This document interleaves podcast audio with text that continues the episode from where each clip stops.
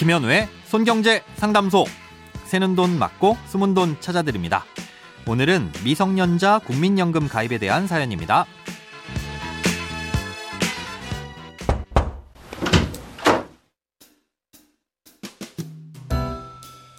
안녕하세요. 고등학교 2학년인 딸아이가 아르바이트를 하고 있습니다. 유명 브랜드 패스트푸드점에서 일주일에 적게는 이틀, 많게는 닷새 정도까지 일을 하고 있습니다. 방학 때 호기심에 조금 하고 말 줄 알았는데 학교 생활 중에도 열심히 하고 있는 걸 보니 기특하기도 하네요. 그런데 미성년자인데도 의무사항이라 그런지 4대 보험 가입을 했다고 합니다. 4대 보험을 가입한 지 한 달 정도 지나 국민연금공단에서 우편이 왔는데요. 사업장 가입자로 적용받기를 원치 않을 경우 사업장 가입자 적용제외 신청서를 제출하라는 내용이었습니다. 미성년일 경우 지금처럼 가입하고 있는 게 좋을까요? 아님 지금이라도 가입 적용제외 신청을 해야 하는 게 좋을까요?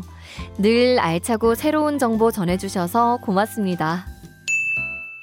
아르바이트생이든 정규직 근로자든 계속적으로 고용돼서 월급을 받는 근로자라면 국민연금을 비롯해 고용보험, 산재보험, 건강보험 가입 대상자가 됩니다.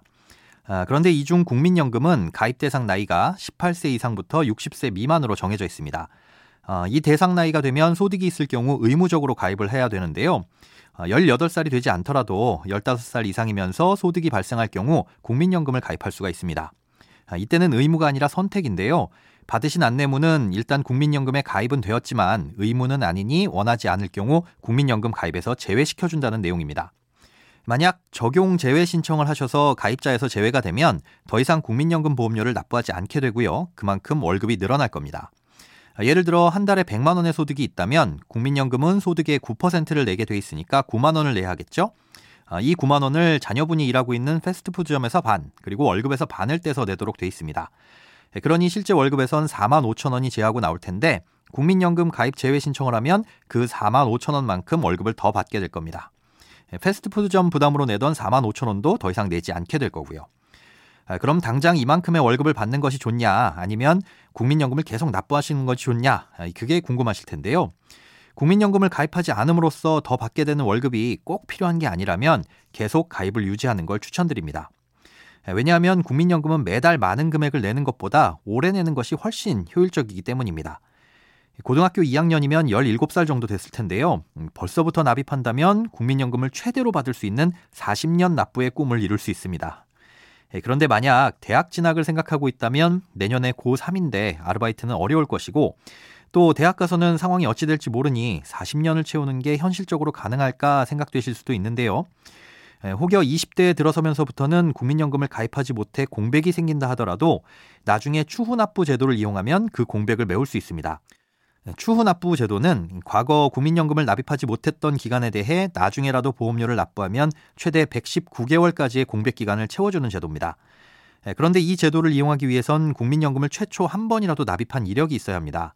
그 다음 공백이 있다면 채워 넣을 수 있는 거죠. 예, 그러니 지금 이렇게 국민연금을 미리 가입해두면 만약 고3이 되는 내년부터 취업할 때까지 별다른 소득이 없어 공백이 생긴다고 하더라도 나중에 언제든 납부를 할 수 있는 선택지가 생기는 겁니다. 이 제도를 이용하기 위해 국민연금 가입 대상 나이가 되는 18살이 되면 한 번만 국민연금을 납입해서 이력을 만들어 주시는 부모님들도 계시는데요. 따님처럼 소득이 있어서 18살 이전에도 가입을 할 수 있는 건 대단히 좋은 기회라고 할 수 있습니다. 예, 그리고 추후 납부는 연금을 받기 전까지만 선택해서 납부하시면 되기 때문에 지금 제도가 그대로 유지된다고 가정했을 때 따님께선 65세 전까지만 결정하면 되는 거니까 필요 여부와 상황, 제도 변화에 따라 그때 가서 선택해도 늦지 않습니다. 따님한테도 이런 내용을 설명해 주면서 국민연금 제도나 사회보험 제도도 가르쳐 주시면 더 좋을 것 같네요. 돈에 관련된 어떤 고민이든 상관없습니다. imbc.com 손에 잡히는 경제 홈페이지에 들어오셔서 고민 상담 게시판에 사연 남겨주세요. 새는 돈 맞고 숨은 돈 찾아드리는 손경제 상담소 내일 다시 만나요.